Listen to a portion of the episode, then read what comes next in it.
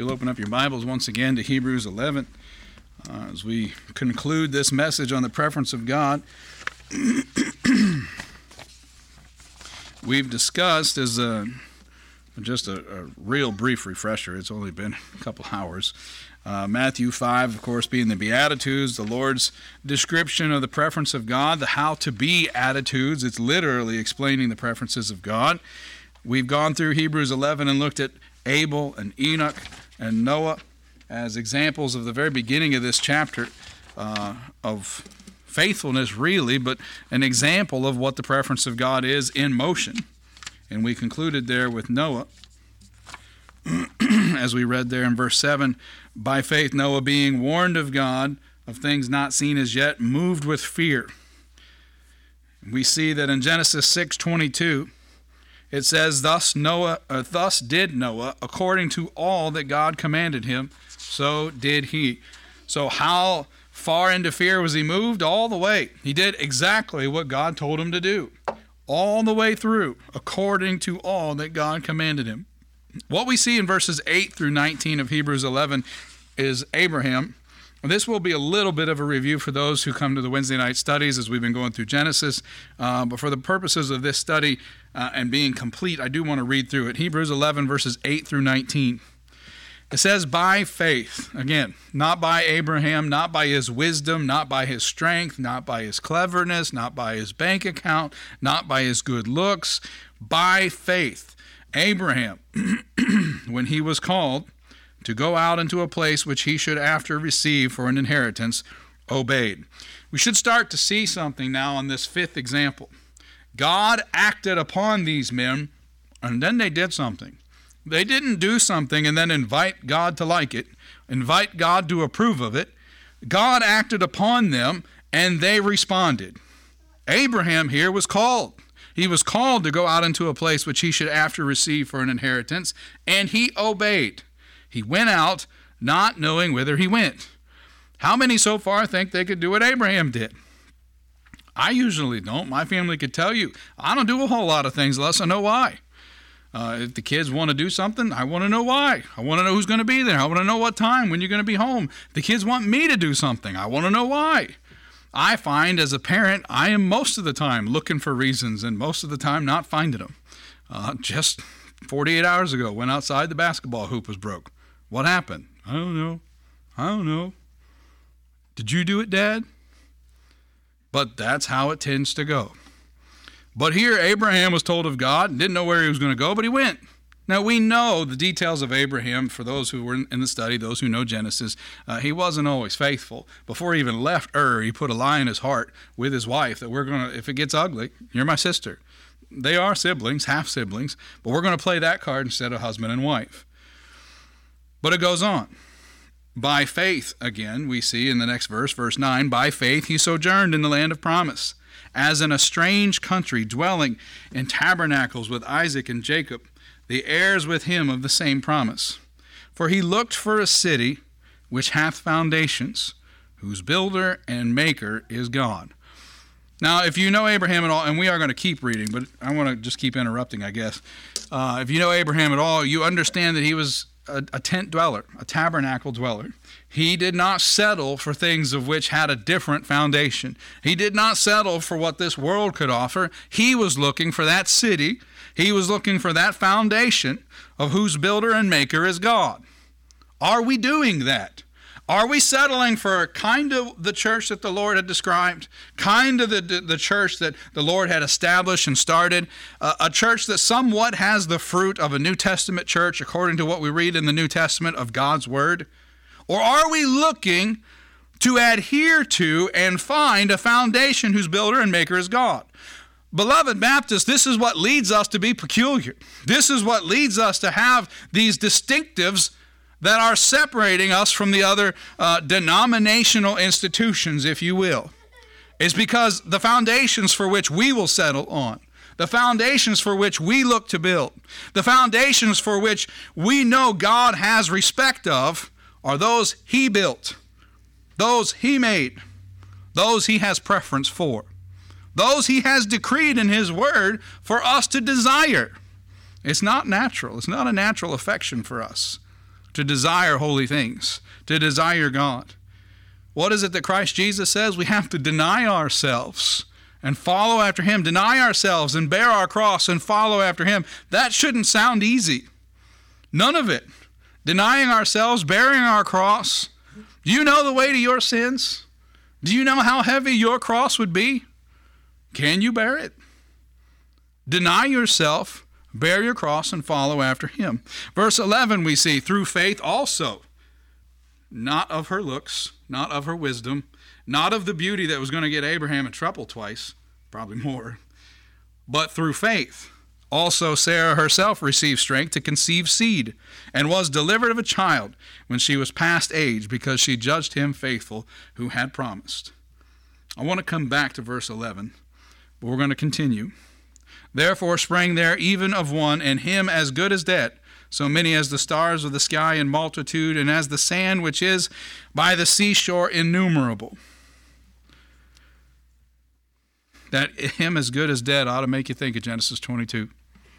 It ought to make you tear up and think of Mount Moriah as that faithful Abraham rose up early, prepared for a three days journey to go to a mountain that God didn't even tell him the day before what mountain it would be. He said, I'll tell you which one, but you're going to do this. This him that is good as dead is Isaac. You're going to take him to the mountain that I will let you know of. Read Genesis 22. The very first three verses describe it well. And you're going to slay him. He's as good as dead. Verse 13 These all died in faith not having received the promises, but having seen them afar off, and were persuaded of them, and embraced them, and confessed that they were strangers and pilgrims on earth. For they that say such things declare plainly that they seek a country. And truly, if they had been mindful of that country from whence they came out, they might have had opportunity to have returned. But now they desire a better country, that is, an heavenly, wherefore God is not ashamed to be called their God for he hath prepared for them a city. We're going to come back to verse 16 as well. Verse 17 By faith, Abraham, when he was tried, there in Genesis 22 on Mount Moriah, he offered up Isaac. And he that had received the promises offered up his only begotten son. What promises did Abraham receive? The biggest of which was Isaac. He waited his whole life for the fulfillment of this promised seed, this promised child.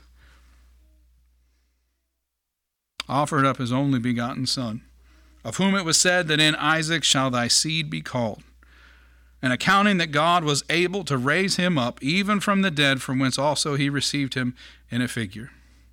And we'll continue reading as we hit into the fifth point. But as we look here at Abraham, we have before us the father of the believing, who is one of the Old Testament's greatest examples of faith.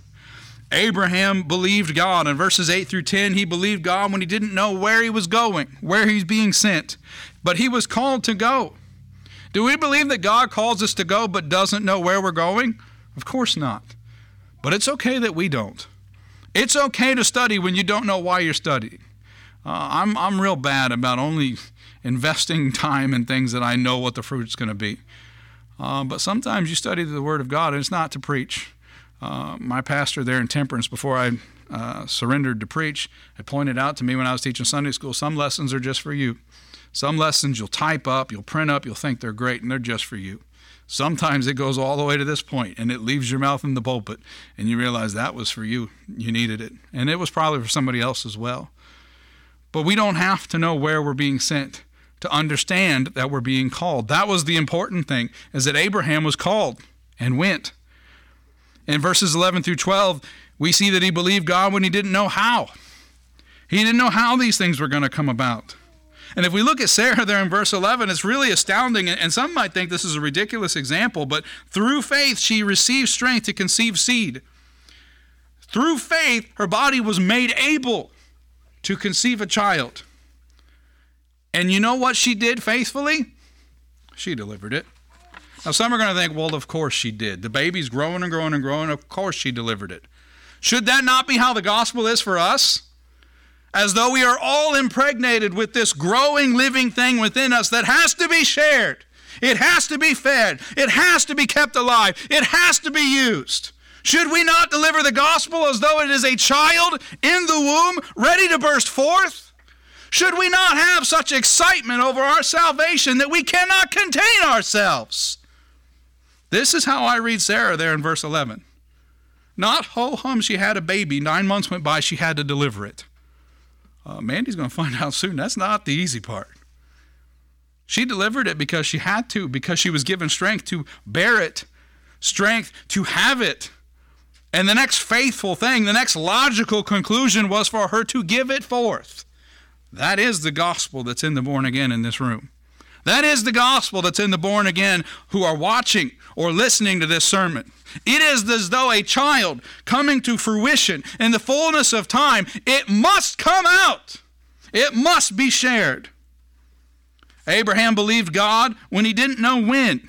Verses 13 through 16. They desired a better country, that is, in heavenly. Wherefore God is not ashamed to be called their God, for he hath prepared for them a city. That phrase should sound familiar, and if you'll turn over to 2 Corinthians 6, I rarely get through a December where I don't quote this. 2 Corinthians chapter 6, verse 14.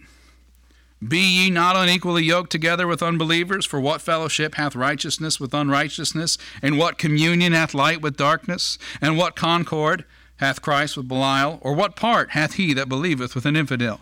And what agreement hath the temple of God with idols?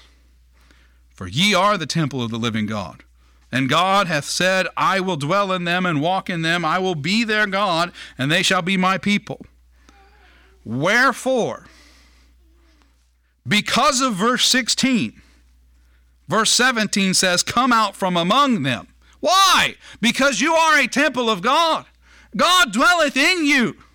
What you are involving the Holy Spirit in, what you, uh, a, a mother who is pregnant, shouldn't smoke, shouldn't drink alcohol, should eat well, should take care of the life within the womb. You have everlasting life within the womb. You should take care of that baby. You should take care of that life. There are those that are dependent upon it. Wherefore, because of that, come out from among them, be ye separate, saith the Lord, touch not the unclean thing, and I will receive you. Abstain from all appearances of evil, as we saw in Thessalonians here this morning. Let us read again verse 16. Wherefore, God is not ashamed to be called their God, for he hath prepared for them a city.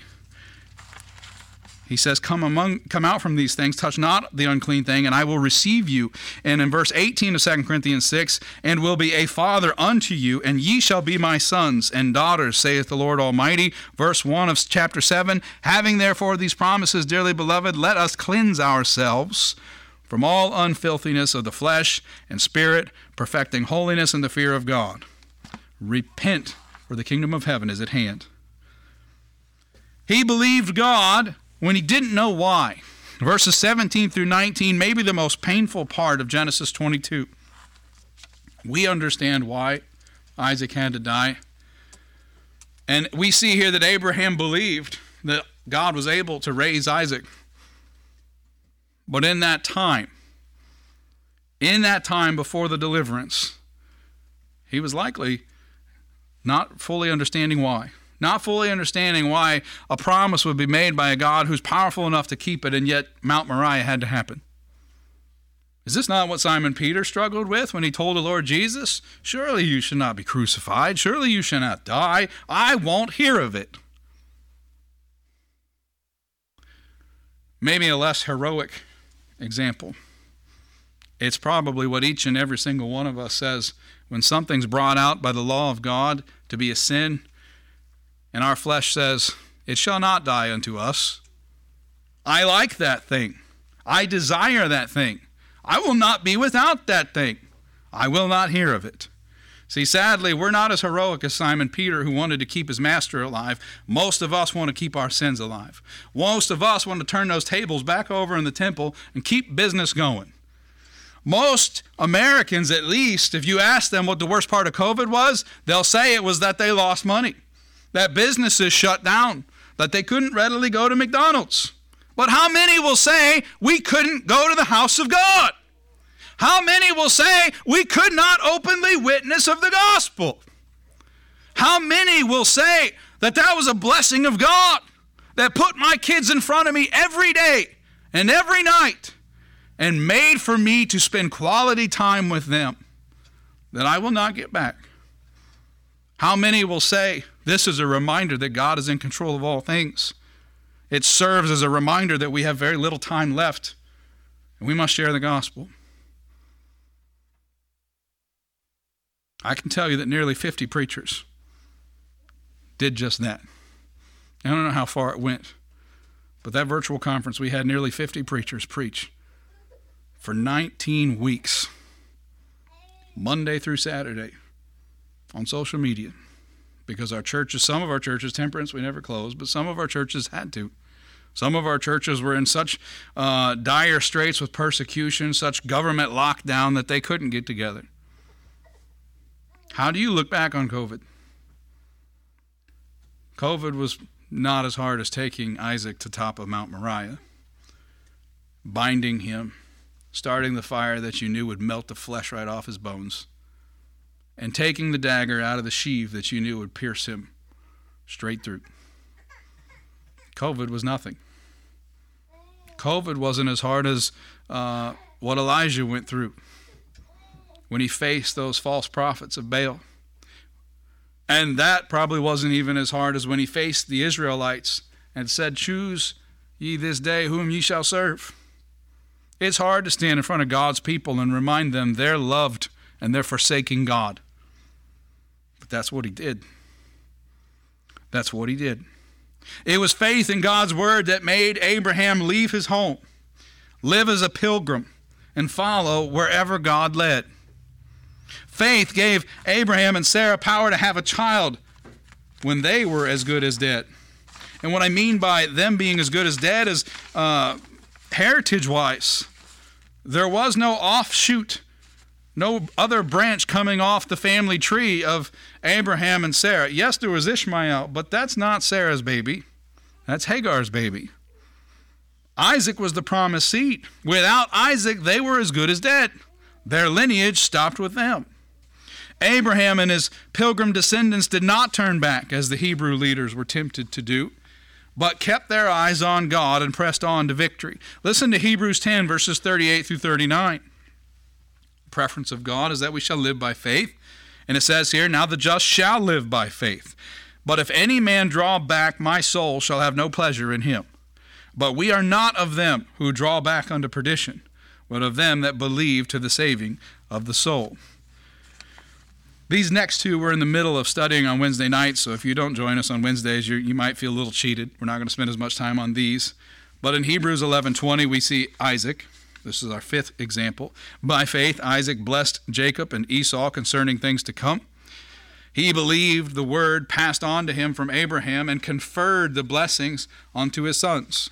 Uh, our recent studies of Genesis reveal that his house was a mess, that he didn't lead well, uh, he wasn't a perfect leader of, of a home, let alone of, uh, uh, of any religious uh, standing as far as how he raised his children.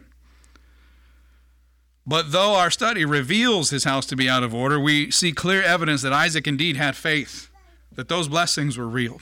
When he trembled, when he teared up, when Esau came in and revealed that whoever had received that blessing wasn't him, Isaac knew the weight of what he was doing when he blessed his sons. He knew the significance of it. Perhaps in that moment, he remembered Mount Moriah. He remembered what had died for him in his place. Perhaps that trembling, perhaps those tears were because he recognized the preference of God and his failure in fulfilling it. Hebrews 11:21 we see Jacob by faith, Jacob, when he was a dying, blessed both the sons of Joseph and worshiped, leaning upon the top of his staff. In spite of his failures, which we're just getting into in our Wednesday night study, Jacob had faith in God's word and blessed Ephraim and Manasseh before he died. Another imperfect vessel, one that uh, through encouragement if nothing else, of his mother Rebekah, was deceitful in his claiming uh, the, of the blessings that, um, according to man, were meant for Esau. I have to say it that way because we know from Genesis 25 Esau was never going to get those blessings. That the older was going to serve the younger, that God had already made his decision because that's what election is. God had already uh, signified in, in, the, in the writings of the Lamb's Book of Life how this was going to go. He already knew who the great, great, great, great, great grandfather of Jesus Christ was going to be in man's terms, and that wasn't going to change. Another imperfect vessel that believed so strongly in the preference of God that he turned toward deceitful methods in his covetousness of his father's blessings. Not the way of God, but there was still faith there nonetheless. I know there's a lot of details there that I'm skipping, and I hope you don't feel cheated, uh, but we're covering those at length in our study through Genesis. I don't want to demean Isaac or Jacob, but I also don't want you to worship them what we uh, read of Revelation here in the first part of this message is significant. What does uh, what is John told? What is the Revelator told? Worship God. This is the instruction of he who he spoke. Blessed is he that keepeth the sayings of the prophecy of this book. Revelation 22 7. A little bit further down, he says, Worship God. How do you worship God? Don't volunteer any answers. There's only two in spirit and in truth. That's how you worship God.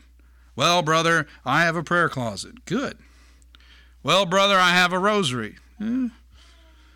Well, I have this statue at home, this cross on the wall. Eh. You're not worshiping God. You're worshiping a piece of metal in the shape of a cross on the wall. You're worshiping a slab of stone that's been carved into the figure of a man, but it doesn't breathe, it doesn't speak, it doesn't hear. I'm not making this up. This is scripture.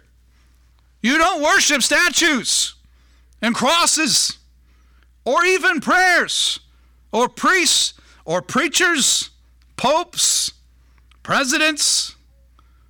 You worship God and you worship Him through spirit and truth. Those are the only ways in which you will worship God. His will before yours. It's the only way you're going to worship God. That is the definition of worship. Go read Genesis 22. Abraham was worshiping God. Probably not too many of us would line up for that worship service, but that was worship. Joseph is what we come to next in Hebrews 11:22. By faith Joseph when he died made mention of the departing of the children of Israel and gave commandment concerning his bones. And we're going to wrap here with uh, with Joseph. If you know Hebrews 11, there's a lot more examples. I encourage you to study it out. Maybe that'll become another, a lesson for one of these men to deliver in the year 2023. I love Hebrews 11. I've probably preached out of Hebrews 11 more than any other chapter in the book of, of God. I, I don't say that because there's nothing else to teach anywhere else. I say that because these are men that live by faith. These are examples of the strength of faith. These are examples of the preference of God. Listen to Joseph. Joseph knew that Israel would one day be delivered from Egypt. For this is what God had promised. We see that what was told to Abraham in Genesis 15, verses 13 through 16, which was, And God said unto Abram, Know of a surety that thy seed shall be a stranger in a strange land, that is not theirs, and shall serve them. They shall afflict them. Well, he could be talking about anybody, right? They shall afflict them 400 years. How long was the nation of Israel in Egypt? Mm-hmm. God was telling him in Genesis 15 what was going to happen at the end of our book of Genesis, what was going to happen at the beginning of our book of Exodus. And also, that nation whom they shall serve will I judge. The plagues. And afterward shall they come out with great substance. The gifts. We talked about this briefly already. And thou shalt go to thy fathers in peace. Thou shalt be buried in a good old age. But in the fourth generation they shall come hither again, for the iniquity of the Amorites is not yet full. Genesis 50, verse 24 And Joseph said to his brethren, I die. And God will surely visit you and bring you out of this land unto the land which he sware to Abraham, to Isaac, and to Jacob. This is Joseph believing the word of God. Now, listen, let's bring it all together here. How was Joseph used? I know we haven't got there yet in our Genesis study, but there is a great famine in the land. And there is nothing anywhere. And the only means of survival was to have something, and there was a whole lot of have nots in that day. But God used Joseph. Joseph, a young man sold into slavery by his own brethren, who lied to his father, Jacob, and said that he was dead. He had moments and glimpses of, oh, this is how God's going to use Joseph. I mean, there's no no shame in reading the Bible that way. If these are stories you don't know, and you get to uh, the situation before Potiphar's wife and think this is how Joseph's going to be used, just to find out there's a twist. Read the Bible like it's the first time. See the wondering works of God. Joseph ends up in prison, interprets dreams, gets forgotten by those who are freed. But then, in the fullness of time, in the fullness of time, God reveals a place for Joseph. And there's nobody in Egypt that can offer what Joseph offers. There's nobody in Egypt, seemingly, that can do the math that God has enabled Joseph to do. He's interpreting the dreams of, of Pharaoh, those in power. And a plan is put together to survive this famine before it comes. Noah preached 120 years about a flood before it came. Sounds like the same God. It goes exactly the way jo- God said it would, the way Joseph was, uh, was instructed, the way Joseph had instructed. It went swimmingly. And his own brethren are brought to Egypt because there's nowhere else to go. They're at the foot of their young brother. What was meant for evil, God intended for good. The nation of Israel, through Jacob and those, and those sons, through Joseph, found its hope. Found in this situation its deliverance in Egypt. 400 years later, different pharaohs, different powers come into be, and it's as though Joseph is forgotten entirely. The Israelites are treated as slaves, and for all intents and purposes, they were. And the population problem concerning leadership was that they're going to get larger and larger and larger, and they might overtake us. They're not allowed to have children, living, surviving children anymore. And they're instructed to kill their firstborn. They're instructed to kill their own children. In the name of remaining servants to the greatest picture of the world the Bible ever portrays, that being Egypt. This is Joseph. We're discussing here how they will be brought out. After 400 years, they will be brought out of servitude to this land that was once the land of deliverance, the land they were sent into, an incubation period of history. And as we said this morning, uh, the mistakes we make every day, we think there's no consequence to. But 400 years later, God has not forgotten. God still keeps his word, God still keeps his promise. The promise was upheld, Exodus 13 19. Moses took the bones of Joseph with him, for he had straightly sworn the children of Israel, saying, God will surely visit you, and ye shall carry up my bones away hence with you. This is Exodus 13 19, quoting Genesis 50, verse 24. In Joshua, there's a lot of time that passes through here. I mean, we're, we're talking between Exodus 13 and Joshua 24, the, the great exodus of the nation of Israel out of Egypt, the, the going through the wilderness after they've parted the sea, the wandering around, the spies in that we talked about this morning, the two honest spies, faithful spies rejected, a whole generation perishing in the wilderness, the young generation coming back into Canaan, uh, Joshua 5, which we talked about a few months back, and now in Joshua 24. Moses is dead. We heard that this morning. Moses is dead at this point. Who gave the order in Exodus 13 to keep the word that they had made to Joseph. In Joshua 24 32, the bones of Joseph, which the children of Israel brought up out of Egypt, buried they in Shechem, in a parcel of ground with Jacob, bought of the sons of Hamor, the father of Shechem, for an hundred pieces of silver, and it became the inheritance of the children of Joseph. What can we learn from this? There is no single man who could have kept that promise. There is no single man who would have lived 500 plus years to make sure this will of God was fulfilled. The will of God doesn't need Sarah's help. The will of God doesn't need Rebecca's help. He uses men and women as instruments as he sees fit, but he is not dependent on little old you or me. It is amazing that Joseph had any faith at all. We see troubled youth today. Uh, children without fathers, children without parents, children in foster, children in adoption, all of these things. And we say, what? That's so sad. What a, a lost cause. This child's going to have such a hard time. How many of you had a multitude of brothers throw you in a pit? Sell you to slave, uh, to be a slave.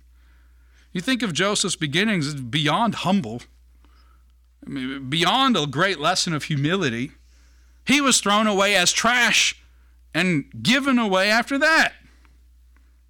After going through so many trials, after living in pagan Egypt most of his life, his faith was in an unchanging God that could not be changed by all these conditions. Potiphar's wife didn't change God's promises. She had a part to play, just as Pharaoh had a part to play in the exodus of the Israelites. We see Joseph go through all of this turmoil, all of this stress, all of these burdens, and we think, why? why? We're back to that why that we just talked about with Abraham. Likely he didn't understand it. I wonder how many uh, nights he spent in that dark cell after the, the, the butler and such were removed and one lost his head. And I wonder how many nights he spent in that dark cell thinking, this is not how I saw things going. The invitation of Potiphar's wife to lustful sin, he rejected it. He feared God more than he feared Potiphar. This was not forgotten. This was not lost on God. Our last example is Moses. We see Hebrews 11 23 through 29. By faith, again, by faith, Moses, when he was born, was hid three months of his parents because they saw he was a proper child, and they were not afraid of the king's commandment. They feared God more than they feared the king.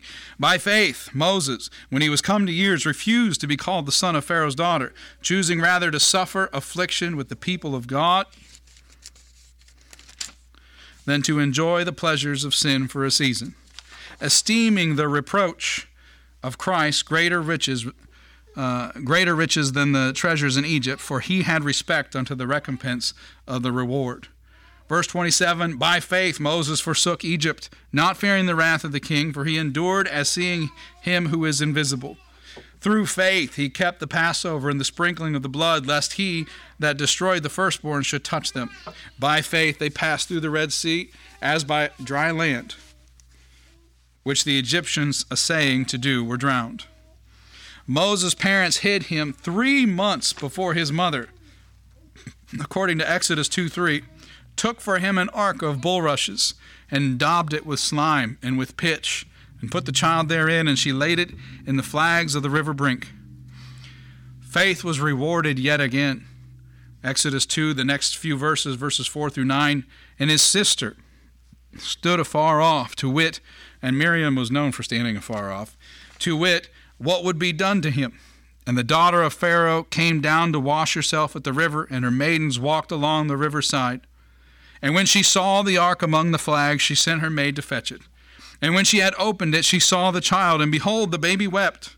And she had compassion on him, and said, This is the one, this is one of the Hebrews' children. Then said his sister, not uh, to Pharaoh's daughter, this is some Israelite girl, but to us, it is revealed this is his sister. She says to Pharaoh's daughter, Shall I go and call to thee a nurse of the Hebrew women, that she may nurse the child for thee? How hard it must have been to watch from afar off as your baby brother is cast into the river, floating on a, a bulrush boat or ark. What could happen of him? And yet it's as though she's watching the will of God unfold before her very eyes. Shall I go and call a nurse of the Hebrew women? And Pharaoh's daughter said to her, Go. And the maid went and called some random Hebrew woman. Mm-mm. She called Moses' mama. Probably the nearest Hebrew woman she could find. No, she. This is all intentional. This is the working of the Lord. She called Moses' mama. And Pharaoh's daughter said unto her, Take this child away and nurse it for me, and I will give thee thy wages. And the woman took the child and nursed it. Now, mothers, Uh, you undoubtedly know how hard nursing is, how hard it is to raise a child. This is a child she wasn't supposed to have, and now she's being paid to do it. Confounding, is it not? Is the will of God impossible? Yes. It's a good thing we have an impossible uh, God on the other end of it. One that can't be limited, one that can't probably be fully understood in this life. All these impossible consequences and situations, and yet it works out for His glory. Mama was paid to nurse her baby that she thought was as good as dead. Isaac or Abraham said, Isaac and I, the lad and I, will return. Isaac was as good as dead. Noah said, For 120 year, years, judgment is coming. You're all as good as dead. Yet the eight aboard the ark were living, breathing examples of the mercy and grace of God Himself. Moses' own faith led him to refuse a position in Egypt, as we see there in Hebrews, and to identify with Israel. Again, he saw the reward of faith in Hebrews 11 26, esteeming the reproach of Christ greater riches than the treasure of Egypt, for he had respect unto the recompense of the reward, as opposed to the pleasures of sin for even a season. For their perspective times, these all lived like weirdos. These all lived very peculiar believing in things that couldn't be seen. And yet Enoch never died, kept on walking. They believed in things that would be impossible to understand. And yet Abel's own blood spoke to God. Exodus 19:5 Now therefore if ye will obey my voice indeed and keep my covenant then ye shall be a peculiar treasure unto me above all people for all the earth is mine. They did things so strange, so weird. You ever put goat hair on your kids' hands to fool old dad? My wife and kids are so conniving at times, but they've never strapped goat to one of their hands to fool me. Isaac's probably going to do that now that I've thrown it out there, but how could this happen? How could this still be used? How is it redeemable? Deuteronomy 14:2 For thou art an holy people unto the Lord thy God and the Lord hath chosen thee to be weirdos to be peculiar people unto himself above all nations that are upon the earth now I know that that verse is not saying weird above all nations upon the earth but I think it's fitting Christians were the weirdest nation upon the earth and they flipped the world upside down Acts says what do we do Oh, it's getting real bad out there. Oh man, hope God's coming soon. Parentheses, because I'm not going to do anything until He does. You're Christians. You're weirdos. You're peculiar. Your forefathers were called zealots. Your forefathers didn't back down from giving the truth. And they weren't opposed to stand for the truth because by faith they'd been delivered. Well, I couldn't possibly stand out from the crowd. I couldn't possibly go against the grain. You're given an opportunity every couple of months with the national holidays that we have. And there's really not a one of them that honors God. What do you do with those opportunities? Strap a mask on Junior and send him out for candy? Send the kids to bed early so you can trick them? Shove stuff in their socks on the mantle? sing in unison with the Roman Catholic Church, jingling bells instead of honoring God, chasing after Easter eggs. That's not in the Bible, in case you didn't know. Titus 2:14 Who gave himself for us that he might redeem us from all iniquity and purify unto himself a peculiar people zealous of good works to purify unto himself a bunch of weirdos that care for the preferences of God. 1 Peter chapter 2 verses 9 through 10 is our last quote. Ye are a chosen generation, a royal priesthood, a holy nation, a peculiar people, that ye should show forth the praises of him who hath called you out of darkness into his marvelous light, which in time past were not a people, but are now the people of God, which had obtained mercy, but now have obtained mercy. If what you're doing doesn't stand you out from this world, you're not honoring God. Christians have always been a bunch of weirdos, and they should be always a bunch of weirdos because straight is the gate and narrow is the way. Broad is the road. Broad is the road that so many are on. They're not being funneled into anything, they're going willingly. Beloved friends, this is hard to hear, isn't it? Repent for the kingdom of heaven is at hand. The preference of God is that ye be holy, for he is holy. That ye be peculiar, because he was. That ye be zealous. I bet there's not, not a person that came into contact with Jesus in his ministry that didn't walk away and say, I don't know what he is, but he's zealous. I don't know what he is, but he's sure passionate about this thing he's talking about. I, I don't know where he gets all this, but he sure believes it. Hebrews 11:1 1, where we saw in the beginning. I want to remind you the word evidence is the same word translated as conviction. Now faith is the substance of things hoped for, the evidence or the conviction of things not seen. And verse 3 is your greatest example of conviction. We understand that the worlds were framed by the word of God, so that things which are seen were not made of things which do appear. Why do we stand against sodomy? Because God says it's wrong. Does that make us bigots? Probably. It makes us weirdos because everybody's okay with it. The world says it's not a problem. The world says that all sin is not a problem. We shouldn't be surprised. They're looking to pass laws now. We talked about this earlier about same sex marriage. I don't know how that'll affect the common law mess that most of our states have, but you could imagine. It doesn't matter what laws men pass. We are called to fear and honor God, to worship in spirit and in truth God and God alone. Do you today sit comfortably with this world? Do you have faith in the preference of God the Father? Do you pursue after foundations that are firm and sturdy in Him and in Him alone? This is the only question you have left to answer. I ask you this day are you indeed born again?